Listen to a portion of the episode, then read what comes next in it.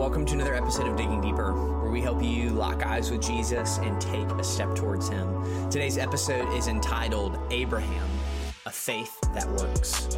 And our scripture reading is James chapter 2, verses 20 through 23.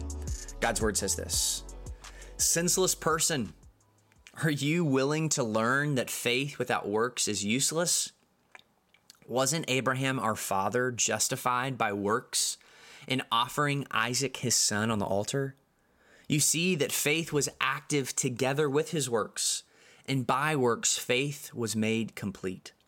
And the scripture was fulfilled that says, Abraham believed God, and it was credited to him as righteousness, and he was called God's friend.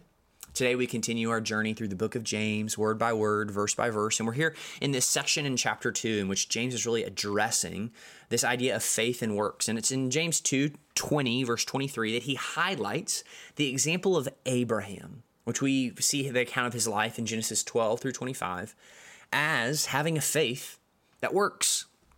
And I'm going to say it every time that we believe that salvation is by grace through faith in Christ, that we are not saved on the basis of our works, but we are our faith is made is seen as legitimate because of those works.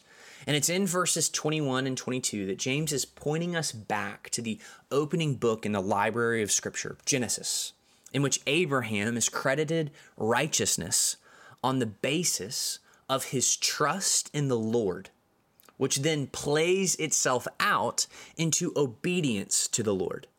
That core thing here, that trust in the Lord always leads to obedience to the Lord. That we see Genesis 15 6 states Abraham believed the Lord, and he credited it to him as righteousness. And then Second Chronicles 20 verse 7 says, "Are you not our God who drove out the inhabitants of this land before your people Israel, and who gave it forever to the descendants of Abraham, your friend?"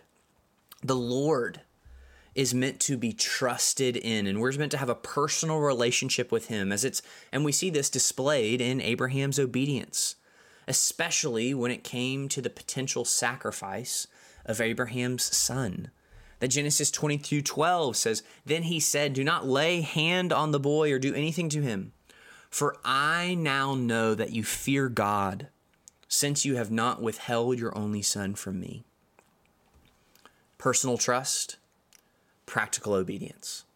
Abraham trusted in the Lord. It was credited to him as righteousness. He was called God's friend and then he was obedient, even in the most extreme matter. So for us today, may we see and embrace the unbreakable bond between belief and action. May we see that our true relationship with the Lord always leads to obedience to the Lord, just like our father Abraham. Let's pray. Our Father, we thank you for your word. Pray that by the power of your Spirit, this, this section in the book of James, Lord, would help us to not just have a faith that talks, but a faith that works. God, we thank you for the example of Abraham and how his belief was credited to him as righteousness. Oh, but Lord, he was obedient to extreme measures. May we be obedient to you today. We pray this through the Son and by the Spirit.